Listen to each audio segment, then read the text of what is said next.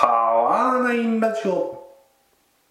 この番組はパワーナインゲームズのナインが好き勝手に好きなことをしゃべるお気楽な番組です。というわけで皆さんお久しぶりです。パワーナインゲームズのラジオ担当ナインこと4かな？4です。もうよくわかんなくなるよ本当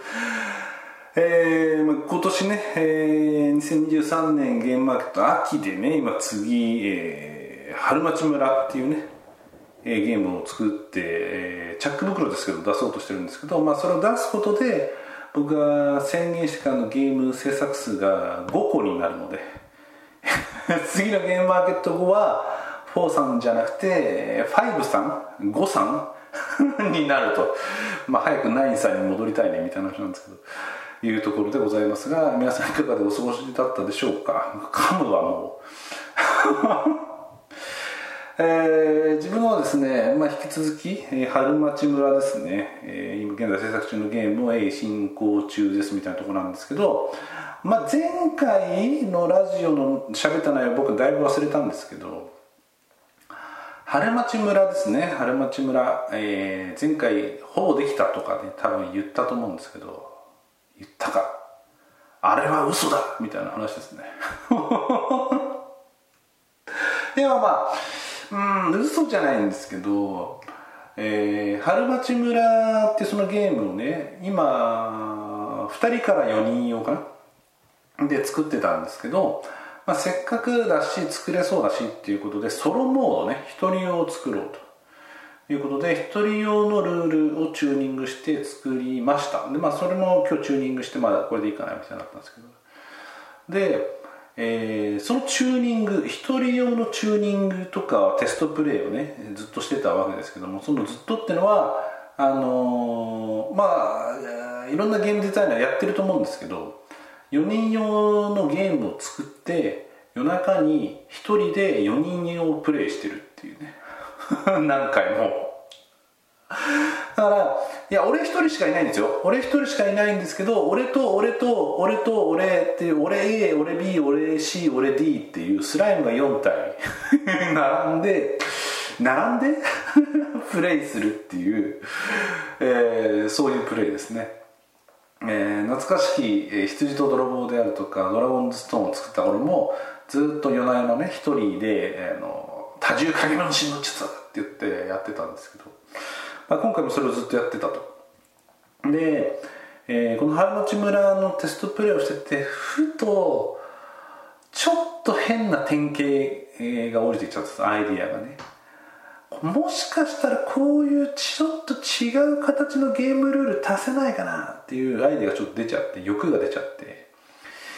でちょっとそれ用にも調整案を考えつつでもテストこればっかりはねその新しいやつのテストばっかりは俺が多重影分身をするんではちょっとしんどいと感触が分かんないというので、えー、急遽ですね、えー、本日なんですけども、えー、パワーナインのねいつもの仲間を、えー、急遽呼んで、えー、ちょっと主に自作を回すだけのテストプレイ会をですねやらせてもらいました。はい。先に結論から言うとその僕が思いついたね、えー、新しいゲームモードに関してはボツですね。ボツ。残念。ベベベですけどえーまあ、ちょっとそれはねアイディアとしてはやっぱ面白いなと思うアイディアだったんでちょっと今後の制作ゲームでそのモードを実装できないかなとちょっと模索していきたいかなと思いますね。ちょっとねまあ、思いつきで入れて、えー、しまうには ちょっと無理がありただ、まあ、その思いつきのゲームルールにするにはそもそものゲームシステムがそのルール向きじゃないみたいなね。じゃあ何したいんだよって感じだと思うんですけど思いついちゃったんだよ。で、まあ、テストさせていただいたと。で、えー、その思いついたルールの新規テストだけではなくて、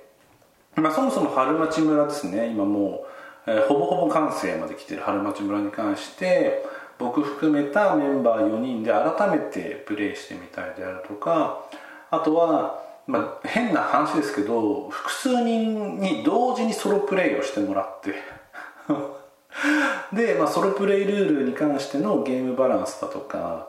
あ感触みたいなのもちょっと試してもらったりだとかいうのをちょっとやらせてもらいました。はい。でちょっと久々だったんですよ。そのね一番気心の知れたやつらメンバー集めて、えー、自分のゲームをもう何回回したかなかなり枚数回し回してもらうっていうのがね。で中にはいつもテストプレイをかなりね厳しくしてくれるメンバーとかもいるので、まあ、そこら辺から見ても、まあ、そんなやっぱ穴はないよねと、まあ、これでいいでしょうみたいな。話であるとかいうところがリアクションとして上がってきたのはだいぶやっぱね安心できるというか。自信につながる感じはねしましたね、はい、というわけでまあまああの前回ねほぼできたと言ったなそれは嘘だって言いつつも今回もほぼできた って言うわっていう話なんですね。ほぼできたねほぼできた。怪しい。で、えっと、ここからまあいくつかそのねコンポーネントのデザインね説明がまあ下手だとか、まあ、そういうとこも含めてデザインの修正とあとはマニュアルライティングですね。地獄の時間がやってきましたね。マニュアルライティングをして、えーあとは印刷するもの、まあ、ちょっと家のねプリンターで済ますものと印刷屋さんでお願いするものとごっちゃというか混在させる予定なんでその印刷屋さんにお願いするものに関しては印刷屋さん用のデータの準備であるとか、まあ、依頼であるとか発注であるとかいうのがあるのとまあ、宣伝告知ですね。ぶっちゃけこのラジオ宣伝告知だと思ってないので もう思えるほどの 視聴者はいないのでまあゲームマーケットのサイトの方にねちゃんと上げたりであるとか、まあ、そういう活動をですね。ちょっとしていかないといけないですね。はい。あでそういう活動で言うとですねえーと、となんとですねフォーシュピールさんというですねゲームマーケット前にえー、11月の23日だったかな？ごめん違ったら祝日にですねゲームマーケットで、えー、販売予定販布予定のゲームを私有しまくれるよっていうイベントがありましてそこにですねあの長いこ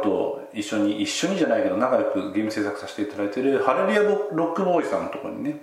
一緒にスペースに行かせていただけることになったんで原町村に関してもこのラジオで聞いてね、えー、フォアシュピールに行くよって人に関しては、えー、来ていただければ使用ができるかもしれない、まあ、最悪コンポーネントは見せれるかもしれない。っていうところで、えー、ぜひですね、えー、なかなかあのこうまあ毎回言ってるか。なかなか面白いものにね仕上がったんで。ぜひですね春町村を見に来てねいただければなというふうに思いますね。はい。で春町村のこの制作と同じ時期というか、まあ、先週かにちょっとですね非常に身内ごとのイベントがありまして何かっていうと、まあ、ちょっと,、えーと、関東からちょっと関東で東京からちょっと離れた関東のところに住んでる僕のあの昔からの知り合いが新米が取れたよと。今年のね新しい米が。で、えー、食いに来いやっていう話になって。でまあ仲間大集合でですねそこまで行ってですね、えー、新米をいろんなおかずで主に新米をターゲットに食べるというですね新米祭りというのを やってまいりました。もうねあの米米ってさあのあんま米食わない人も今いるかもしれないですけどあまりに主食じゃないおかずと一緒に食うじゃない。だから米自体のうまさみたいなのってさあんま普段僕自身も気にしてないんですけど米がうまいもう米だけでもうまいっていうのはやばいね。やばかった。米の米と一緒に食うとうまいものとして、まあ、明太子だとかあの岩のりだとかあとちょっといいねいい焼肉のやつだとかあの焼いた鮭とかいろんなものをね用意してくれてそれで主にその米を楽しむっていうあの謎の回なんですけど新米祭り。すんげえうまかったんですわ。米がうまいとやばいね。その明太子とかね明太子自体ももちろん、ま、全然美味しいやつなんですけど明太子にねうまい米ぶつけたらもうちょっと勝てないわ。すんごいうまい。であのー、パワーナインゲームズでいうところのパワーさんが一緒に行ってたんですけどえー、ちょっと面白いおかずを持ってきててそれがでなんていうの卵かけに一緒に入れると美味しいコーンビーフかな？を持ってきててでじゃあ卵かけもしようぜって卵にそのコンビーフ入れて、えー、卵かけにしたらもうそれもうまくてねそこにさらにちょっと焼き鮭、まあ、焼き鮭の鮭自体も美味しかったやつなんですけど焼き鮭入れたらもうねいやーもうこれにから食いもないわぐらいのねうまさで。ね。いきなり飯テロ飯テロ始めた感じになっちゃってあれなんですけど。この飯テロ威力はねぜひ伝なんとか伝えたい。米がうまいっていうことを伝えるの難しいんだよな。うまい以外の言いようがなくてさ。であまりにもうまくてあの米めっちゃ炊いててくれたんですけどもうすっごい食っちゃってですね。お昼にやったんですけど夕方にはもうねぐったりしちゃってお腹お腹が重すぎちゃってさ打ち上げられたトドみたいになってちょっとねグダグダしてたんですけどその時にもねあの ちょっとこれ大食いの人にしかね教訓がいかない話かもしれないですけど僕結構食うんですよ。なんだかんだ言ってすげえ食うんですよ。でえー、まあ男男の子が好きな食い物好きでさ変な言い方になってるけどまあとんかつとかね焼肉とかさそういうのすっごい好きでもうもう腹パンパンになるまで食いたいんですよね。で事実たまにそういうことして食ってるんですよ。でその時ってそのお腹いっぱいになった時にあのやっぱ肉の油とかさ揚げ物の油とかがあるからちょっと気持ち悪さその油から来る気持ち悪さみたいなのがあるわけですよ。食い食いすぎてんなーって話ですよこれ。そんなに食うなやっていう意見はごもっともなんですけども、えー、もう食いすぎるまで食っちゃうんでね、えー、この年なのに。あのちょっと気も気持ち悪いあの油油系気持ち悪いよみたいな感じになるんですよね。大体食いすぎた時はでただ今回のそう新米祭りで食いすぎた時に関しては基本的におかずがねそんなに油物じゃないの。焼肉もあったけど焼肉の分量ちょっとかなり少なかったのもあってですね。なんですっげえもうもうパンパンにお腹いっぱいなんだけど油的な気持ち悪さはなくてちょっと爽やかみたいな謎の 謎の満腹感。清涼感のある満腹感っていうのをですね味わってですねあ人生にまだ味わったことのない感覚あるんだなみたいな。不思議な気持ちにですねなってきました。はい。いよかったですよ新米祭り。あのその用意してくれたね新米っていうのが本当にその農家が取った新米なのでいわゆるその米屋さんに行って今年の新米ですって出すのとちょっともしかしたらクオリティだったりなんだり違うかもしれないんですけど皆さんもですねぜひその新米を試しに買ってみていただいて、まあ、の大きいやつじゃなくていいと思うんであの食べてみていただいて僕そのあのあんまり意識しないでね普通に米食ってただけだからこの新米っていうのがその1段階2段階うまい米だっていうね。まあ米の種類とかにももちろんいるんでしょうけどすごいハイグレード米っていうのが あるんだという意識があまり足りなかったんですけど今回ねちょっとしみじみ感じたのでぜひですね皆さんも次お米を買うタイミングでちょっと選別していただいて今年の新米ですみたいなちょっとグレードの高いね新米をぜひ買ってみていただいて、えー、新米祭りをですねお家で楽しんでみてはいかがでしょうかと思いますね。ぜひその時はですねあの人によって辛くない方を選んでみてるんですけど明太子からし明太子とか明太子明太子と新米もうすごいもうベストカップルだねみたいなね。いう感じのもう最高の相性でしたんで、まあ、そこら辺ですねぜひ、えー、お試しいただければなと思います。何のラジオだっけ？いやいや本当にうまかったんですわ。あの新米と明太子。うん。ちょっと海苔とかも入れてもいい、まあ、そこアレンジはねもう皆さん好きにやればいいと思うんですけどすごいね良かったんで。これ毎年やっぱやりたいな。そのわざわざ新米のとこに行かなくても自分でも新米買ってもいいなと思うレベルのねまさだったんでね。よかったですね。はい。そんな話とあと春町村の話ですね。春町村先ほど伝えましたけどフォアシュピールさんの方でのテストプレイもやりますしえー、当日ですねゲームマーケットの方ではカタログとブース配置が発表されましたけども、えー、私の方はゲームマーケット23秋2023秋の、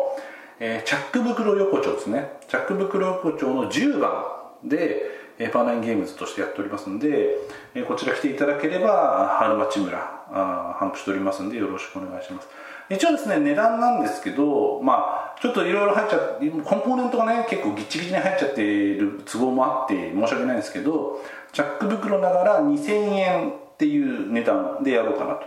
いうふうに思っております。まあ、正直ね原価考えるとね、そんなあの2000でギリギリみたいなところはあるんですけど一応その、まあ、価格言っちゃったんで内容コンポーネントの予定を言うと、えー、四角いカード5センチ ×5 センチかな？のカードが60枚ぐらい入ってて。ではがきサイズの、まあ、はがきだね。はがき印刷で回すやつが、えー、5枚ぐらい入ってるのかな？で、えー、各プレイヤーごとに、えー、ミープルみたいなねポーンみたいのが4個で4人プレイなんでポーンが16個。あと各プレイヤーのライフ管理に使うハート型のトークンが、えー、3ライフ ×4 人で12個。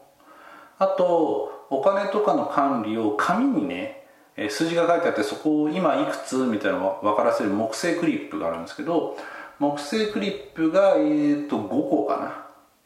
であとダイスが1個みたいな感じの結構ねその木製コマ多めのギッチギチなんですわ。でなんだかんだ言ってその四角いカードもまああのそこそこコストがかかっちゃうのもあって申し訳ありませんが2000円でって感じですね。でプレイタイムがえー、っとね今日やった感触でもう一回修正したいんだけど30分にしといた方がいい気がするんだよな30分。プレイ人数によってもこう動くんであれなんですけどでえー、っとプレイ人数が1から4人。で30分って感じですね。でいろいろ、えー、そのうちの今回の身内テストだけじゃなくて他の制作者さんテストとかもいろいろやらせていただいて感触としてはこれ箱付きでちゃんと普通に出しゃいいじゃんって言われる 感じでした。はい。まあまあ、えー、チャック袋で申し込んじゃったんでね今更変われないんですけど今回チャック袋で出しますがそんぐらい要するに普通の2000円2000円で箱付きで出せっかな出せない気がするんだけど、まあ、そんぐらいのゲームのプレイ感はきっちりあるゲームとしてできたかなと思いますんで、えー、ぜひぜひお気になった方はちょっと触ってもらえればなと。まあやることはあのそういう雪山厳しい雪山で吹雪とか狼が襲ってくるぞと。毎ターンね。ターンの終わりに。でそれに対抗するためにいろんなものを館の部屋を増やして、えー、いろんなパラメータを上げてそこに対抗していこうみたいなことをずっとしていくと。でなんと脱落式のゲームなんで誰かライフなくなったらその館は絶滅しましたと。大自然の脅威にやられましたと。いうことで脱落していって最後の1人残った最後の1人だけ春を迎えることができましたよと。いう感じの脱落式サバイバル型雪山生存屋敷マネジメントゲームです。なげえ多分このあのジャンル名も使わないですわ。いう感じのゲームになっておりますんで、えー、気になった方はですねこれラジオは CM にならないやつのラジオで一生懸命喋ってるってこの矛盾を自分でも今感じましたけども よろしくお願いいたしますっていうとこかな。うん。あと近況なんかあったかな。あのどう本当ねあのただのオタクの近況としてはですねあのグリッドマンユニバースっていう映画があったんですけどそれがつい先日アマゾンプライムで見放題になったんでぜひですねあの見てください。見てくださいじゃねえよ。あのグリッドマンユニバースってグリッドマンっていうアニメ作品がってその後ダイナゼノンってアニメ作品があってその両方の世界観ストーリーそのまま直で引き継いで作られた映画がグリッドマンユニバースなんですけどなのでちょっとですねちょっと予習としては重いんですけどグリッドマン、えー、全12話かなワンクールとえー、ダイナゼノンですね。ダイナゼノンも1クールなんで12話かなのワンクールをえー、アマプラにあったと思うんでね。見ていただいた上で映画「グリッドマンユニバース」を見ていただくと非常にですね面白い映画なので なんだから広報力がないっつってるラジオで何の広報をしてるのか全く分かんないですけども、えー、ぜひですね ご覧いただけるといいと思いますね。僕はすごい好きなんでね劇場で見て早く配信してくんねえかなってずっと思ったんですけどやっと配信されたので一応その補足情報言っとくと作ってるアニメのスタジオさんはトリガーさんで非常にですねいいアクション。しかもあの戦隊もののロボットを CG にしたみたいな感じのすごいいいアクションバトルがねバンバン見れるんで怪獣も出てくるんで、えー、ぜひですね怪獣オンジアースシリーズでこのグリッド漫画のことやればいいと思うんですけどまあいいやそういうことは。いやぜひですね見ていただけたらなというふうに思いました。はい。あとは最近のデジタルゲームでいうとまあ前から Steam ではリリースされたんですけど任天堂スイッチでちょっと前に「デイブ・ザ・ダイバー」というゲームがリリースされましてこれは非常に面白かったんで、まあ、ちょっと気になった方はですねちょっと遊んでみてもいいんじゃないかなと。あのデブなねデイブっていうのが主人公でダイバーなんですよ。海に潜って魚を捕まえると魚を倒すと。で倒して捕まえた魚を夜は寿司屋でその魚を売るっていう。まあ板前は別にいるんですけどね、えー、それをずっと繰り返していくまああのー、トルネコがさダンジョンに潜って武器持って帰って武器屋で売るみたいなんじゃ。んあれに近いっちゃ近いんだけどまあそれがいい感じのねテーマになってて面白いゲームなんでぜひですねちょっと今の話でねちょっと気になった方は調べてみていただいてもいいんじゃないかなと思います。はい。まあ、今回そのとこですかね、ちょっと春町村は十十分にというか、まあ、結構、まあ、悪くないスケジュールで進行しているので、まあ、間に合うかなと思ってますので、えー、ぜひね、ご期待いただければなと思います。一人プレイもね、結構やりごたえある感じの、ちょっとえぐいぜってバランスに、まあ、着地しそうなので、えー、腕に自信のある方、何の腕か分かんないですけど、ぜひですね、えー、一人プレイでも挑戦してみていただければなと思いますので、えよろしくお願いします。では今回のお相手はパーナンゲームズのラジオン担当9でした、えー、春町村のねリリースが、えー、近づいてるんで、まあ、ラジオの頻度上がるかもしれないですけどまあ上がるなりにですね適当に聞いていただければなと思いますのでよろしくお願いします。ではまた次回お会いしましょう。では